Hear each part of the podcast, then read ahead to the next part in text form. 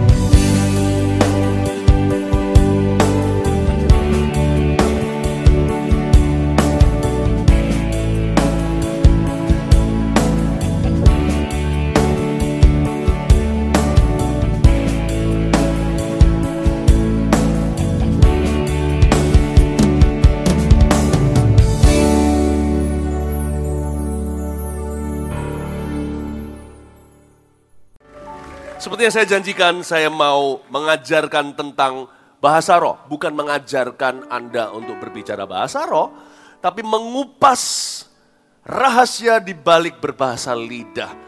Buka bersama dengan saya 1 Korintus 14.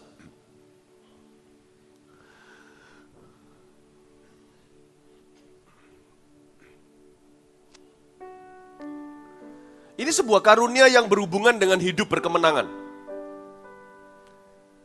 Dan juga sebuah kehidupan yang dituntun oleh Roh Kudus.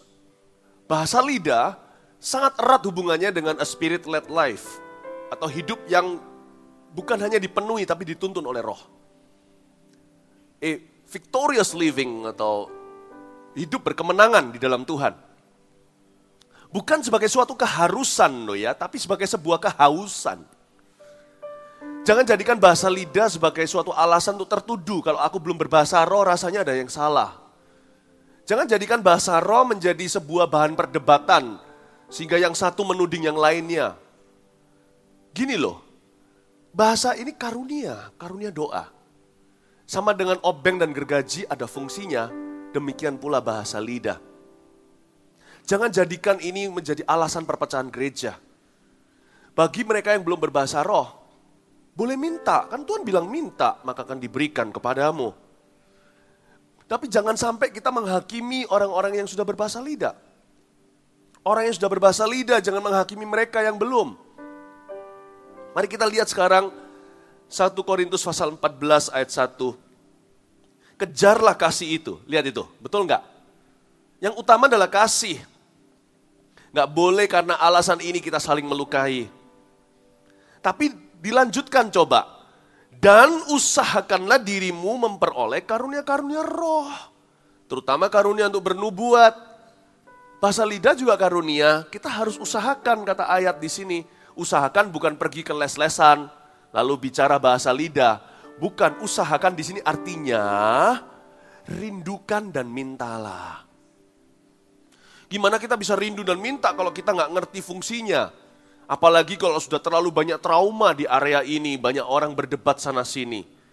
Akhirnya kita sendiri berkata, ah ngapainlah bahasa roh buat risih atau buat buat hilang damai sejahtera. Salah. Karunia ya karunia, karunia itu fasilitas. Ini fasilitas rohani atau fasilitas supranatural. Anda naik sebuah gedung, Contohnya Taipei 101. Satu-satu tingkat itu waktu saya dibawa sama teman-teman di Taiwan. Anda dikasih lift cepat, luar biasa loh liftnya itu bukan lift barang. Baru tekan, zut, langsung sampai. Luar biasa itu lift membawa kita ke tempat yang tinggi. Nah, tapi kalau Anda merasa lift itu sesat, Anda mau jalan saja naik tangga, Ya orang Surabaya katakan, monggo silahkan. Nggak apa-apa, jangan hakimi mereka yang mau naik tangga.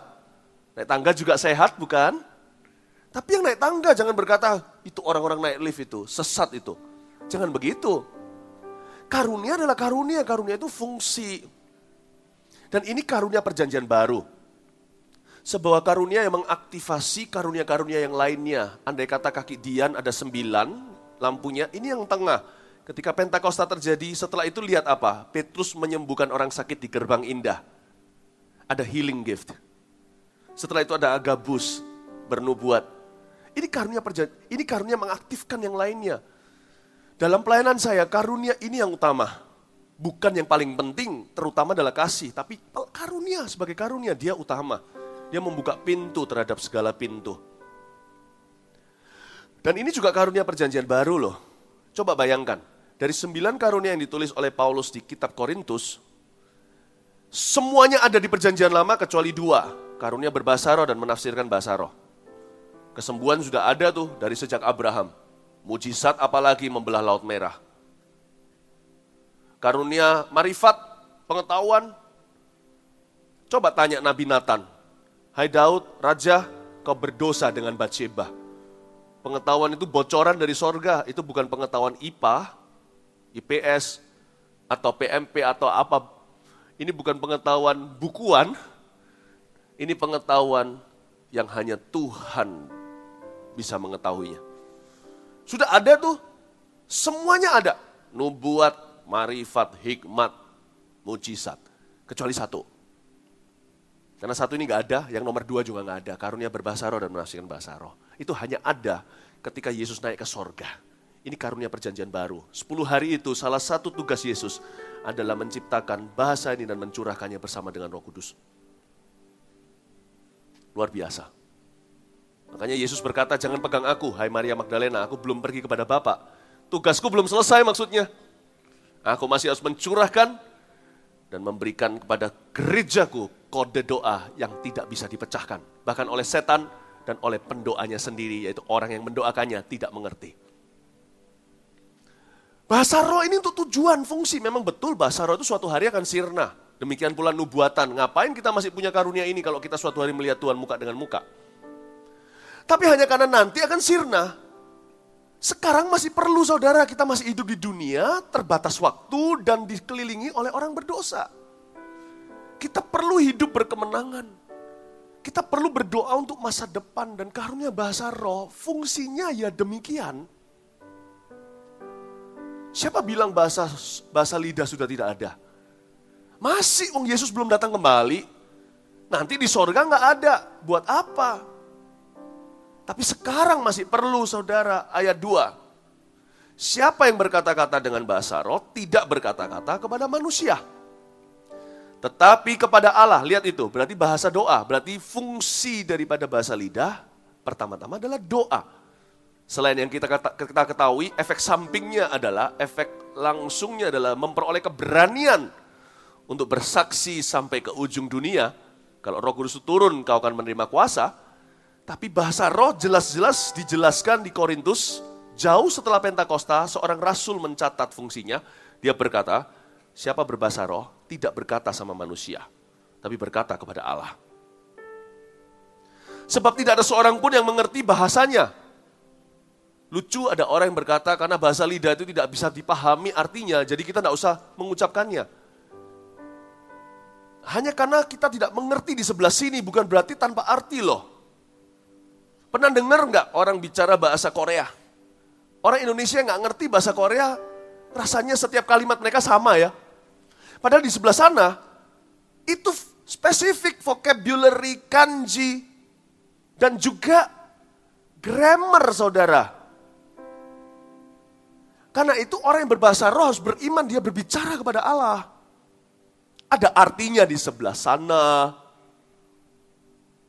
Lalu dikatakan di sini garis bawah itu kalimat terakhirnya sebelum penutupan ayat 2. Ia mengucapkan hal-hal yang rahasia. Rahasia. Mengapa rahasia? Karena masa depan itu rahasia bagi kita. Orang yang berdoa dengan akal budinya hanya berdoa sesuai pengalamannya, bahkan traumanya. Atau ekspektasinya lah ya. Dia tidak bisa mendoakan apa yang matanya belum lihat, telinganya belum dengar, apa yang belum muncul dalam hatinya. Dia tidak bisa ready tidak bisa siap akan hal-hal tersebut. Karena itu semua di depannya belum tahu apa yang akan terjadi. Tapi orang yang berdoa dalam bahasa roh memakai kekuatan roh dan roh kita ini kekal. Tidak diikat batas waktu kita meninggal dunia pun roh itu kita bawa. Jadi orang yang berdoa di dalam bahasa roh menaikkan doa-doa untuk masa depannya melampaui pengetahuan otaknya dan pengalaman hidupnya. Karena itu bahasa roh sangat kental hubungannya dengan hidup berkemenangan. Di dalam bahasa lidah kita, yang kita tidak tahu adalah kita sedang mengucapkan perkara-perkara yang Tuhan mau lakukan di hidup kita, yang sifatnya mata kita belum lihat, telinga belum dengar, otak belum pikirkan. Dan kenapa rahasia? Karena masa depan kita. Gimana coba doakan masa depan kita? Paling kita cuma doakan harapan-harapan kita. Doa kita dari 100%, paling 30% kena sasaran. Tapi bahasa roh 100% kena sasaran. Kalau gitu bahasa lidah aja. Loh, perlu juga berdoa dengan akal budi. Setelah doa itu kan kita perlu pegangan, kita perlu rema. Jadi harus pakai bahasa yang dikenal oleh manusia untuk kita bisa punya memori dan punya benang merah. Punya struktur doa. Tapi konten doa sendiri sebagian besar itu rohani. Bukan doa mental. Doa roh. Kenapa rahasia? Karena untuk mendoakan orang yang kita kenal aja kita tidak tahu gimana doakan secara tepat loh. Papa mama doakan anaknya. Anda doakan paling muter-muter ya kembali lagi cita-cita Anda dan harapan Anda untuk anak Anda. Anda tidak akan tahu apa yang akan dia hadapi esok hari. Apalagi nanti kalau dia sudah dewasa, jika anak Anda masih kecil dan belia. Kalau dewasa pun Anda gimana doakan pernikahannya, jodohnya. You need to pray ahead of lebih lebih dulu, lebih maju daripada apa yang setan mau lakukan dalam hidup anak-anakmu. Anda harus meng, jangankan berdoa untuk anak, memahami dunia anak aja kita nggak ngerti kok. Musiknya anak kok bisa begitu aja kita geleng-geleng kepala, musik apaan tuh? Jadi kita bisa berdoa bagi keluarga kita itu jauh lebih ampuh. Orang tua doakan anak lebih mudah lah, orang tua lebih paham. Anak doakan papa mama, ayo. Lebih susah. Paling kalau kita suruh doa lima menit udah kehabisan kata. Seputar apa? Seputar yang lumrah, panjang umur lah, tubuh sehat. Terus mau doain apa lagi? Gimana kalau ternyata orang tua Anda, maaf ya, punya masalah di ranjang? Gimana ya doainnya? Risi aku kalau sebagai anak harus doakan perkara itu. Tapi siapa tahu itu yang sekarang mereka butuh. Enak ya, kita berbahasa roh, berdoa tanpa harus jadi gosip ria. Tanpa harus merusak jiwa kita. Ada hal-hal tertentu lebih baik remain a secret. Kita bisa doakan tanpa tahu terlalu banyak. Cuman hati diberikan bocoran sama roh kudus merasakan ada something wrong sekarang yang terjadi dalam diri orang tuamu. Itu namanya kepekaan. Tapi tidak tentu harus bersamaan dengan pengetahuan. Bagaimana Anda doakan orang yang tidak kenal? Gereja yang ampuh mendoakan orang-orang yang baru adalah orang gereja yang berbahasa roh dan berbahasa lidah pula. Bagaimana kita bisa berdoa? Saya masih ingat waktu kita sama-sama pergi ke Myanmar. Mission trip kita ada sekian ratus orang. KKR besar. Orang Myanmar nggak bisa Inggris, orang kita nggak bisa bahasa Inggris juga. Sekalipun bisa, orang Myanmar nggak bisa Inggris, kita nggak bisa bahasa Myanmar. Jadi doa pakai bahasa apa yo? bahasa lidah. Bagaimana kita doa untuk sesuatu yang kita tidak kenal? Doa untuk diri sendiri aja habis kata. Lima menit sudah tidak ada bahasa Indonesia, Chinese atau Inggris yang bisa memadai Bagaimana Anda doa untuk bisnis Anda, pabrik Anda, toko Anda? Oh, saya nggak berani bangun tidurku terus mandi, tidak lupa menggosok gigi. Saya bangun tidur langsung berbahasa lidah. 40 menit saya lakukan tiap pagi sejak 25 tahun yang lalu. Kaki saya belum menginjakkan ke lantai tanah, saya sudah mulutnya sampai ke sorga. Saya berdoa untuk papa mama, istri anak, untuk gereja, untuk siapa yang saya temui nanti, untuk siapa yang saya jumpai, untuk segala strategi, solusi, bahkan problemanya belum ada pun solusinya sudah diberikan ke saya. Saya minta investasi sorgawi, saya minta Tuhan taruh di dalam diri saya dalam bentuk persiapan-persiapan oleh roh kudus untuk apa yang akan segera saya hadapi entah apa. Itulah sebabnya hal-hal yang rahasia. Dan rahasia dalam arti di sini tidak bisa dipecahkan. Bahasa roh adalah bahasa rahasia sorga. Kata hal-hal yang rahasia, ia mengucapkan hal-hal yang rahasia. Kata itu artinya perfect secret. Rahasia yang sempurna. Mau tahu rahasia sempurna itu apa? Coba bayangkan berangkas. Di hotel Anda masuk mau taruh paspor kalau Anda di luar negeri. Taruh uang bahkan. Jewelry. Mungkin Anda pergi ke pasar, Anda tidak mau menyolok, taruh berlian di sana. Tutup kan? Biasanya 4 digit atau 6 angka satu, dua, tiga, empat. Itu kode rahasia Anda. Itu rahasia yang bodoh sih kalau satu, dua, tiga, empat. Ya. Tapi kalau Anda kata Anda taruh satu, dua, tiga, empat. Bahasa lidah yang paling sederhana ada orang pernah tanya sama saya, Pastor Philip, saya barusan rasanya terima bahasa lidah, tapi saya nggak yakin apakah betul ya dari Roh Kudus karena cuman keluarnya itu aja satu dua kata itu. Loh, kalau bahasa lidah itu perfect secret jadi tidak bisa di broken code-nya, kodenya nggak bisa dipecahkan. Kalau berangkas 1, 2, 3, 4, itu pun maling yang bodoh nggak tentu bisa buka. Tapi kalau yang sederhananya bahasa lidah aja maling-maling pinter aja nggak bisa pecahkan seperti setan. Bayangkan yang disebut perfect code, kode yang sempurna itu gini. Anda tekan 1, 2, 3, 4, E, R, San, Se. Waktu Anda tekan satu, dia betul. Kan gitu kan, 1, 2, 3, 4, close, ter, tutup. Atau Anda mau buka lagi, ambil paspor kemudian hari. Anda, anda, anda tekan satu, Anda ingatlah 1, 2, 3, 4 gimana lupanya. Satu, betul. Waktu Anda tekan dua, satu sudah berubah kodenya, bukan satu lagi, tapi tiga. Duanya betul, tapi satunya udah salah. Itu nggak buka, itu belum tulis, belum tekan tiga empat. Waktu Anda tekan tiga, dua sudah jadi tujuh. Waktu Anda tekan tiga, waktu Anda tekan empat, tiga sudah jadi sembilan. Waktu Anda tekan empat, selesai itu Anda buka, nggak bisa. Anda kaget, Anda ke satu. Otak atik lagi, Anda secara nggak sengaja, secara acak Anda ketik tiga. Tiga, tiga sudah jadi delapan. Karena itu bahasa lidah Sekalipun kedengarannya contohnya kata di sini hanya lalalah. Lalalanya sini sama lalala sana itu beda artinya. Lanya Anda dengan la berikutnya udah beda. La pertama udah ganti artinya. Itu kamuflase aja, itu di utterance atau getaran daripada lidah yang menyebut kosakata-kosakata rahasia. Itu kamuflasenya, rohnya yang berbicara, lewat getaran itu berbicara ke sorga. Sebuah kode telegram yang tidak bisa dipecahkan oleh setan, bahkan oleh orang yang mendoakan pikirannya tidak bisa membatalkan doanya. Hebat kan? Karena itu jangan coba terjemahkan bahasa lidah. Bahasa Chinese saja nggak bisa kok mama, mama itu lain kok. Jangan panggil mama Anda mama, itu kuda-kuda. Mama, mama, itu beda. Tapi bahasa lidah bukan tonasinya, karena itu jangan pergi ke les-lesan mana.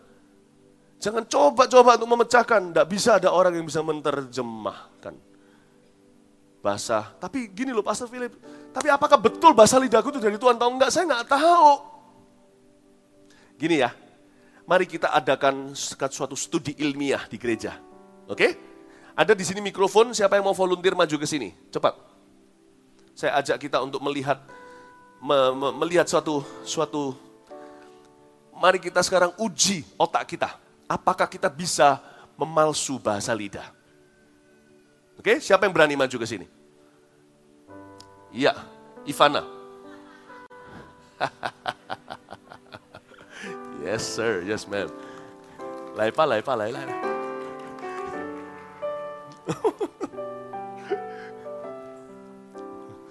Hai, apa kabar? Udah makan belum?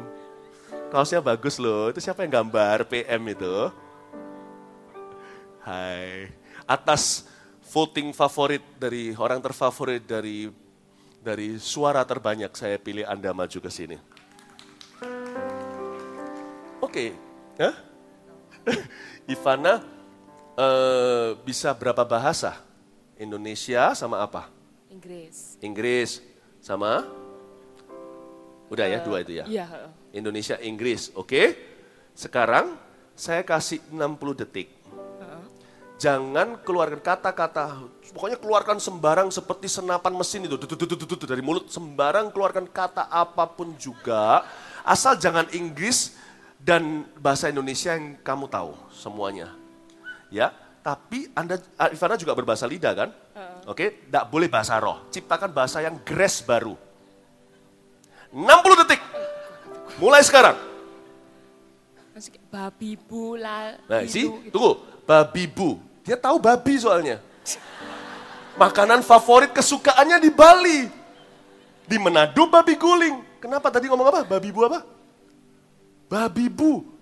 Nggak boleh itu, sudah. Eh, kalau sampai-sampai Anda tahu ini kata-kata yang yang dia tahu atau Anda tahu, Anda semua bilang eh, oke? Okay? Ya, ulang lagi. 60 detik mulai sekarang. Se, ro, kamo, le, gitu lah gue. Ya. Hah? Iya. Oh. Terus? Terus? Uh. Mo, uh, po, si, si, ko. Balik lagi, mo lagi. Mo lagi, se. Nggak bisa. Otak Anda tidak didesain untuk bisa sekreatif menciptakan bahasa baru. Anda pasti meniru. Atau repetisi ulang lagi nanti. Sedangkan Yesus berkata, tanda orang percaya. Salah satunya mereka bicara dalam bahasa baru, a new language. Di dalam kita mengucapkan sebuah kalimat yang tidak tiada arti, susah sekali otak kita tidak dirancang demikian. Dan munculnya pasti Inggris, Indonesia atau apa yang pernah Anda dengar, kalaupun Anda tadi mengucapkan sesuatu yang tidak ada artinya kayak tadi yang dikatakan oleh Ivana, Anda harus super kreatif memikirkan. Dan Anda sangat capek, itu kalau 60 detik, Anda bisa burn out sininya. Tidak bisa, anda tahu minion enggak? Film Minion tuh yang kuning-kuning penanah. Underwear itu. Itu ada tim kreatifnya Hollywood duduk sama-sama rancangkan bahasa mereka yang sebagian juga selip-selipkan bahasa-bahasa yang sudah tahu kayak underwear, papo, atau apa itu. Bahkan ada juga dengernya desas-desus mengatakan ada orang Indonya di antara tim tersebut. Jadi ada bahasa Indonesia yang diselipkan kalau Anda dengar dengan seksama. Gak bisa ciptakan bahasa baru itu. Otak kita gak dirancang demikian. Sama Tuhan. Anda pasti meniru. Anda pasti akan ucapkan, kalaupun sesuatu yang segres baru tidak ada artinya tadi. Bukan keluar dari roh doa. Tidak bisa, Anda akan burn out. Sedangkan saya bisa berbahasa lidah lama tanpa masalah. Tanpa mikir pun bisa. Saya ngomong gini, bukan supaya, saya ngomong gini dengan tujuan untuk membuat Anda yang sudah berbahasa roh tidak ragu dan bimbang. Tapi mungkin di sini berkata, ah nggak masalah, aku bisa kok niru bahasa rohnya Anda. Coba, coba. Anda bisa paling berapa kalimat Anda tiru dan sungguh-sungguh hafalkan. Sampai satu menit gak sampai, Anda akan bingung mau ngomong apa lagi. Paling nanti ngulang lagi yang tadi. Nggak bisa. Itu keluar dari roh kita. Bukan dari otak kita, otak kita kan burn out. Terima kasih Ivana. Ya, Babi Bu, terima kasih. Kasih tepuk tangan untuk Ivana. Amin. Semoga ini sedikit memberikan apa ya, penjelasan logika.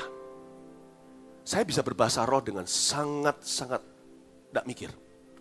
Berdoa, otak saya bisa mikirin papa mama, atau gereja, atau KKR, atau bis, atau bisnis seseorang, atau masalah seseorang, saya bisa terus berbahasa roh.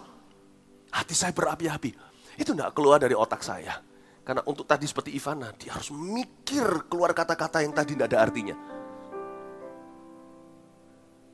Saya ajak Anda untuk mengerti, bahasa roh itu real, nyata. Amin Bapak Ibu Saudara. Kita lanjutkan sekarang.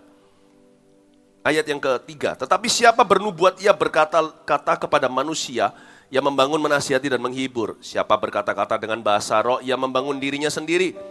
Tapi siapa yang bernubuat, ia membangun jemaat. Aku suka supaya kamu semua berkata-kata dengan bahasa roh. Tetapi lebih daripada itu supaya kamu bernubuat. Sebab orang yang bernubuat lebih berharga daripada orang-orang yang berkata dengan bahasa roh. Kecuali kalau orang itu juga menafsirkannya sehingga jemaat dapat dibangun. Bagaimana orang yang bernubuat bisa lebih berharga dari bahasa roh dalam konteks-konteks tertentu? Paulus di sini ada background story.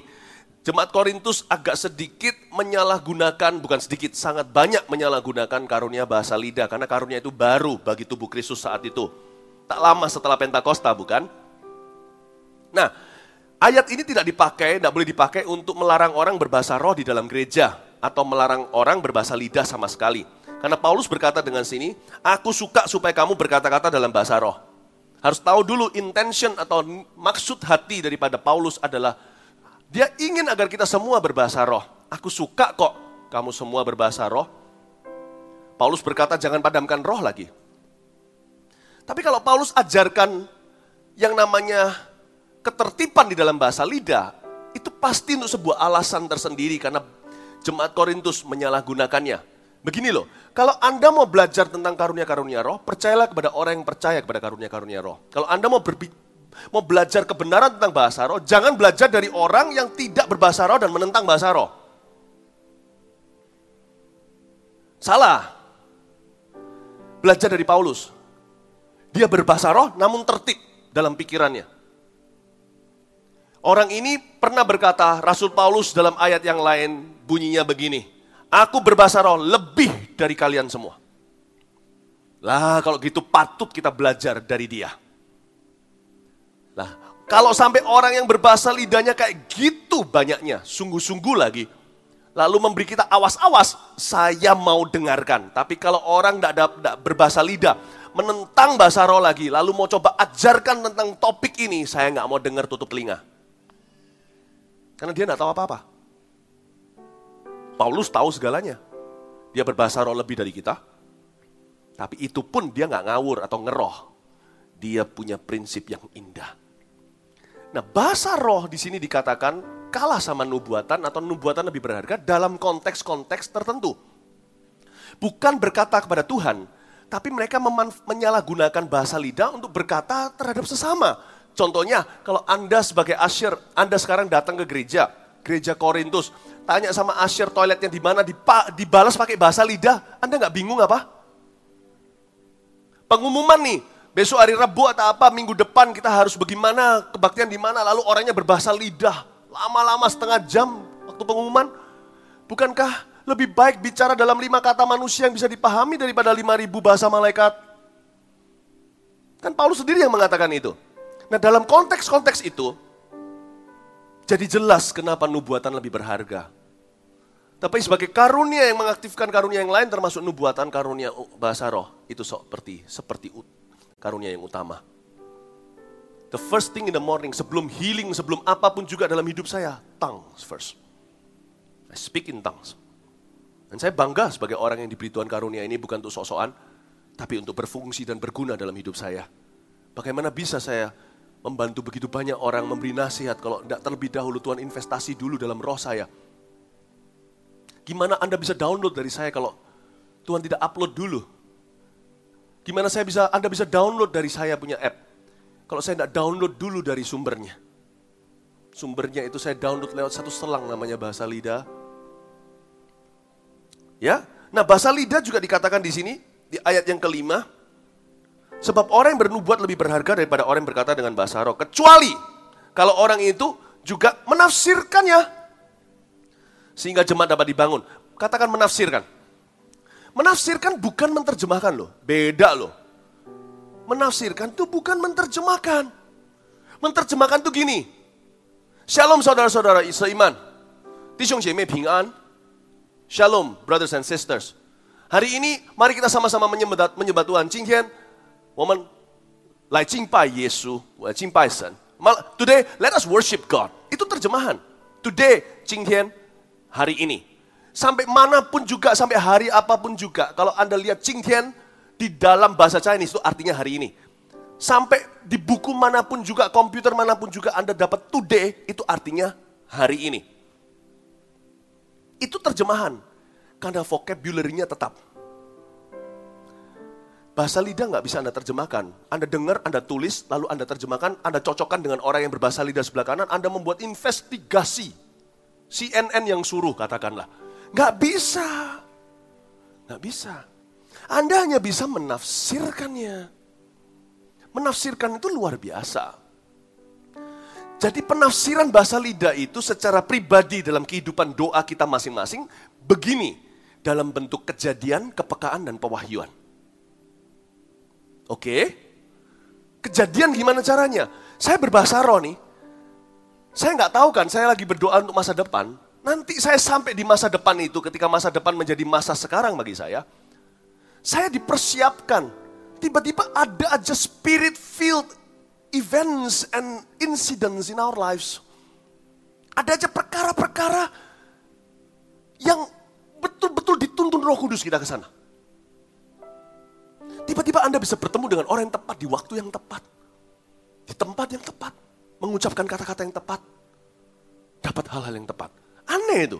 Kita hanya bisa menoleh berkata, loh aku ini dituntun ya. Nah tuntunan itu tafsiran bahasa lidahmu kemarin pagi. Atau kadang-kadang bisa deja vu seperti bahasa Prancis. Artinya, kok rasanya ini pernah terjadi ya? Pernah nggak punya perasaan gitu? Kayak, kok pernah terjadi ya pembicaraan ini ya? Sehingga pembicaraan ketika berlangsung, Anda tidak terkejut, Anda sudah bisa pikirkan solusi. Karena roh kita sudah dibawa ke sana, padahal doanya bulan lalu. Tapi kita waktu terjadi, merasa deja vu. Seperti terjadi, karena roh Anda sudah sampai sana. Roh Anda sudah sampai bulan depan. Tubuhnya masih di sini, di dunia sekarang. Kepekaan. Anda ketemu sama orang, Semuanya kelihatannya, semua resumenya atau investasinya semua benar deh. Bagus semuanya itu aduh menggiurkan. Tiba-tiba tak di hatimu. Rasa something is wrong dengan orang ini. Something is wrong. Sesuatu yang salah. Lalu Tuhan akan kasih peneguhan. Gak mungkin Tuhan biarkan Anda ngeroh merasakan sendirian. Pasti ada sesuatu. Ternyata betul. Anda gak jadi invest di situ. bulan la- depannya baru ketahuan. Uang banyak orang dilarikan oleh orang itu. Anda bisa peka untuk hidupmu sendiri. Anda bisa ngelus dada dan berkata, wow untung aku luput. Bukan untung, Anda sudah minta Tuhan luput bulan lalu waktu Anda berbahasa lidah itu atau lebih tepatnya tadi pagi ketika Anda berbahasa roh. Anda udah minta sama Tuhan untuk diluputkan. Pewahyuan, tiba-tiba muncul ide-ide. Waktu saya berbahasa roh dalam perjalanan kemari, diam-diam di mobil dengan companion saya. Waktu kebaktian pertama, ke pertama kali diadakan di Sibek ITC ini di Surabaya bagi yang Anda yang di satelit mendengarkan, saya perjalanan tuh dapat bahasa bahasa roh bahasa roh. Berdoa, saya kira saya doa untuk khotbah saya atau doa untuk ibadah tiba-tiba sebelum turun, Tuhan kasih saya bisa nangkep hati Tuhan gitu loh. Keluar tafsiran, pergi beribu-ribu, pulang berlaksa-laksa. Terjadi kan? Anda lihat sekarang kanan kiri. Terjadi kan? Kursinya ini, lihat. Kita belum pulang sih. Tapi perginya sudah lihat, mulai berlaksa-laksa. Kasih tepuk tangan untuk Tuhan. Waktu saya berbahasa roh, ora, apa, apa, saya berbahasa roh, lidah. Tiba-tiba Tuhan bilang sama saya, before 30, before 30. Tahun 2003, 2004 muncul buku itu. Dan bahkan masuk sebagai program televisi. Kamu harus jangkau anak muda, ini tagline-nya. Atau inilah yel-yelnya. Atau inilah benang merahnya. Wow. Bahasa roh itu semua saya dapatnya. Makanya di sini aku mau dapat ide apa untuk desain ya. Bahasa lidah lah. Bukan cuma bahasa lidah, baca buku juga. Anda kalau di dalam bidang uh, perhiasan Anda perlu pergi pameran. Italia sana, Hong Kong sana. Studi, investasi waktu di situ. Tapi lebih dari itu, bahasa roh dulu. Download, download, download, download. Amin Bapak Ibu Saudara. Menafsirkannya. Ya, sekarang kita lihat ada tiga hal sederhana yang saya mau sampaikan membuka pikiran. Ayat 13 sampai 15 dari pasal yang sama bunyinya demikian. Karena itu siapa yang berkata-kata dengan bahasa roh, ia harus berdoa supaya kepadanya diberikan juga karunia untuk menafsirkannya. Bukan menerjemahkannya ya. Jangan lucu loh ya. Jangan buat tulisan-tulisan bahasa lidah. Saya pernah gituin sama orang Amerika. Datang ini tadi bahasa lidahnya. Kamu ini bahasa lidahnya orang itu segalanya. Saya bilang tertawa. Masuk aja, kamu pulang rumah aja. Saya suruh dia. Aneh-aneh. Tidak bisa. Jangan minta karunia untuk menerjemahkan. Menafsirkan. Tapi penafsiran bisa terjadi secara model terjemahan juga bisa. Pernah terjadi di retreat sinode kami, retreat sinode kita, kita tahun yang lalu.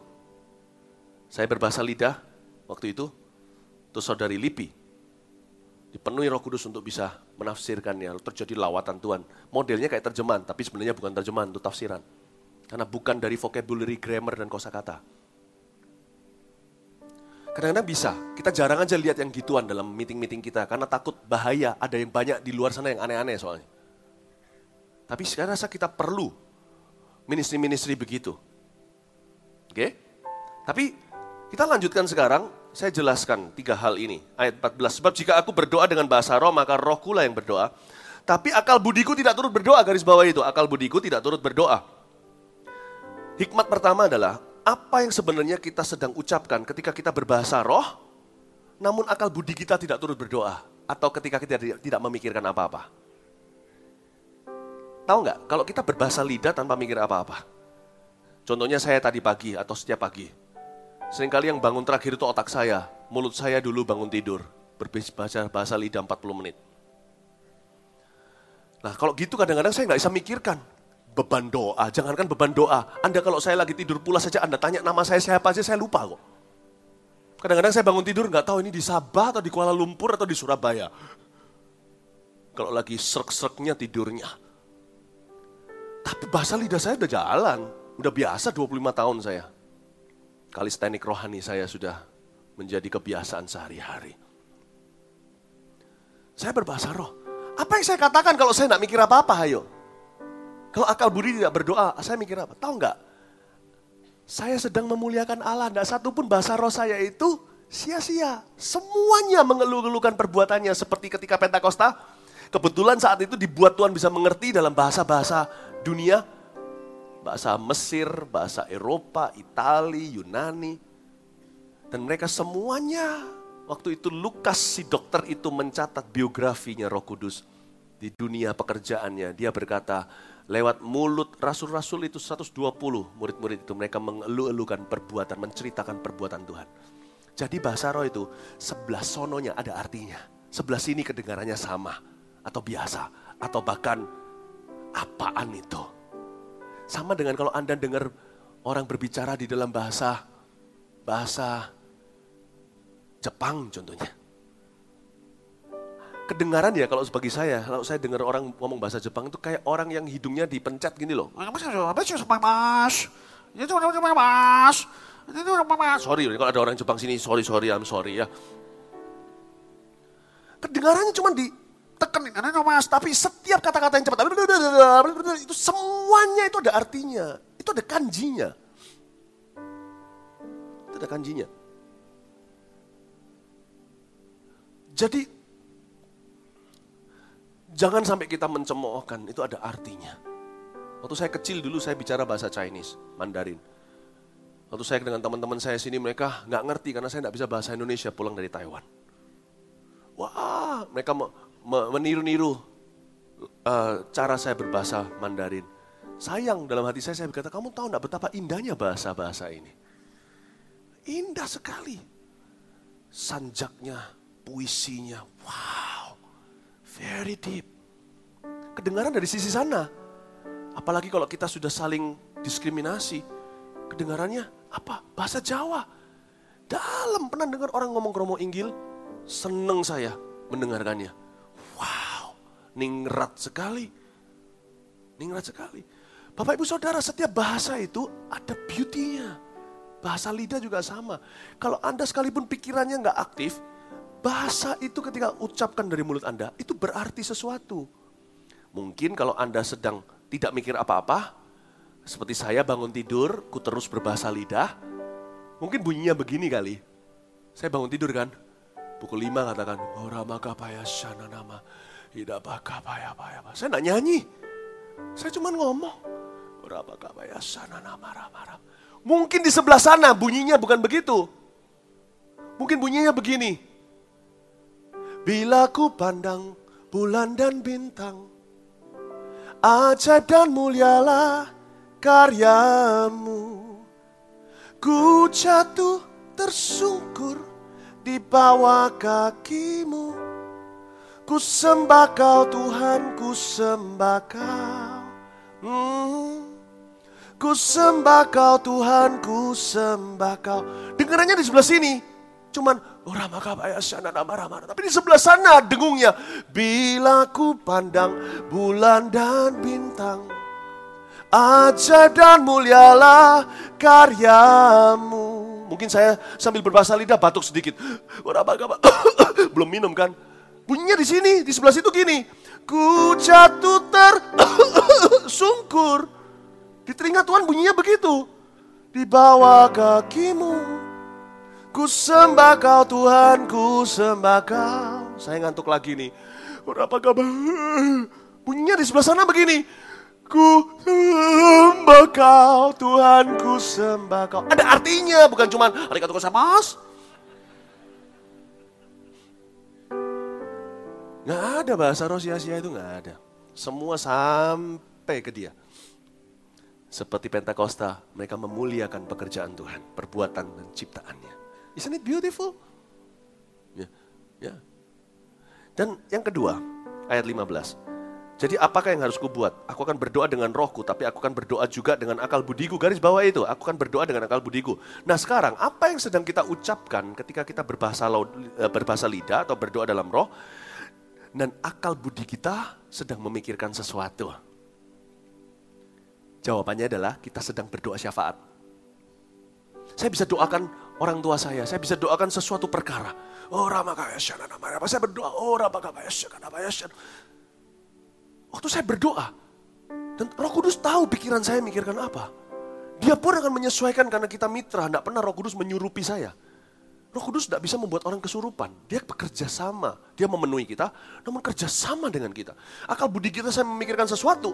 Dia langsung manuver doa kepada Bapak. Roma 8 berkata, kan Roh Kudus memberi kita membantu kita dalam kelemahan kita ketika kita tidak, tahu bagaimana harus berdoa dan dia berdoa dengan keluhan-keluhan yang tak terucapkan dan Bapak yang kenal hati nurani orang tahu roh itu berdoa bagi orang-orang kudus. Saya akan berdoa buat anak saya. ketika anak saya sakit atau ketika anak saya sekolah. Saya akan berdoa untuk calon menantu saya. Saya akan berdoa untuk whatever. Saya berdoa untuk nanti trip liburan atau trip nanti pelayanan. Saya berdoa untuk Sabah, saya berdoa untuk gereja Mausian, saya berdoa untuk kebaktian ini. Saya berdoa, oh apakah saya berdoa. Waktu saya berdoa untuk sesuatu hal. Ketika zoom dan fokus saya kepada satu perkara atau satu keluarga. Saya sedang mensyafaatkan keluarga itu atau perkara itu. Indah loh. Itulah berdoa dengan akal budiku, dengan rohku. Yang terakhir, aku akan menyanyi dan memuji dengan rohku. Garis bawah itu, menyanyi dan memuji dengan rohku. Tetapi aku akan menyanyi dan memuji juga dengan akal budiku. Yang ketiga ini, apa yang kita utarakan, ucapkan ketika kita berbahasa roh dalam pujian jemaat. Kita sedang menaikkan, ini jawabannya, kita sedang menaikkan penyembahan yang sempurna, the perfect worship. Tidak ada yang namanya worshiper yang perfect. Nggak ada kita ini penyembah yang sempurna. Tapi penyembahan bisa sempurna. Ya. Bapak Ibu Saudara saya pada waktu menikah, waktu itu ada MC yang kami undang dari ibu kota. Saya menciptakan lagu, lagu itu saya judul kasih judul Irene Forever Will Be, chapter 5 Before 30 sekarang di biografi saya. Saya nggak nyanyikan di sini, malu saya. Nah pada waktu pesta resepsi setelah doa berkat, uh, sorry, sorry setelah diberkati, saya malamnya pesta, Akhirnya MC minta saya dengar kan, diberitahu sama panitia kalau saya menciptakan lagu untuk istri saya. Akhirnya disuruh nyanyi, saya nyanyi sampai separuh, MC-nya hentikan saya, tidak harusnya dia lakukan itu. Disuruh katanya terlalu romantis. Ya, ini memang hari romantisku kok aku dihentikan, nah gimana? Ya, ya sudah apa boleh buat. Rasa tidak enak gitu loh, dihentikan. Lagu yang saya buat dari hati saya, Lagu yang lain yang pernah dibikin Michael Bolton, siapa saja, Celine Dion, David Foster, tidak bisa mewakili hatiku. Harus laguku yang bisa mewakili hatiku. Dihentikan, ya sudah wis. Berapa sering roh kudus bahasa roh dihentikan di gereja ketika menyembah, tidak diperbolehkan. Hati saya waktu itu agak marah, rasanya mau pecat MC itu di tempat. Jangan sampai Tuhan pecat kita karena kita menghentikan jemaat untuk menyanyikan lagu merek mereka sendiri pada Tuhan. Lagu yang tidak diciptakan Redo, tidak diciptakan Planet Shaker, tidak diciptakan Joshua Band. Lagu yang keluar dari perfect worship di hatimu. Ada waktunya ketika Anda menyembah, Anda punya perasaan syukur atau perasaan sedih jika Anda curah hati. Tidak bisa diwakili dengan lagu mana pun yang pernah diciptakan di dunia. Tidak bisa. Sebuah lagu yang diciptakan hanya bisa sampai maksimal 70% menyampaikan untuk menyalurkan aspirasi hati umat. Bagi penciptanya sendiri 90 karena dia punya pengalaman pribadi dengan lagu itu. Tapi nggak ada seorang pun bisa kena worship 100% gong. Kapan itu terjadi? Waktu kita menyembah dalam roh bersama-sama. Jadi tidak boleh GR kita berkata, kenapa di gereja itu ada penyembahan dalam roh? Oh, dia bukan ngomong sama kamu kok, dia ngomong sama Tuhan. MC-nya jangan GR dong. Saya tidak nyanyi untuk dia, saya nyanyi untuk istri saya. Ini istrinya Tuhan lagi nyanyi untuk suaminya. Ketika itu WL berubah peran dari seorang pemimpin, dia ngambil baris belakang, dia hanya fasilitator memastikan jemaat nyanyinya di satu kunci. Dengan keyboardis dan musisi. Dan dia yang bisa merasakan secara peka mempersiapkan diri sebelum ibadah untuk tahu kapan worshipnya ini berakhir langsung ke firman atau apa berikutnya. Itu aja. Dia nggak boleh campur mencampuri, dia bisa ikut menyembah, tapi saat itu statusnya pribadi dia bukan pemimpin lagi, jemaat nyanyi sendiri-sendiri ada ari-arinya dengan Tuhan. Di dalam tipe pujian seperti itulah yang dijanjikan Tuhan dia bertata di atas pujian umatnya. Bukan pujian sembarang pujian gitu, bukan.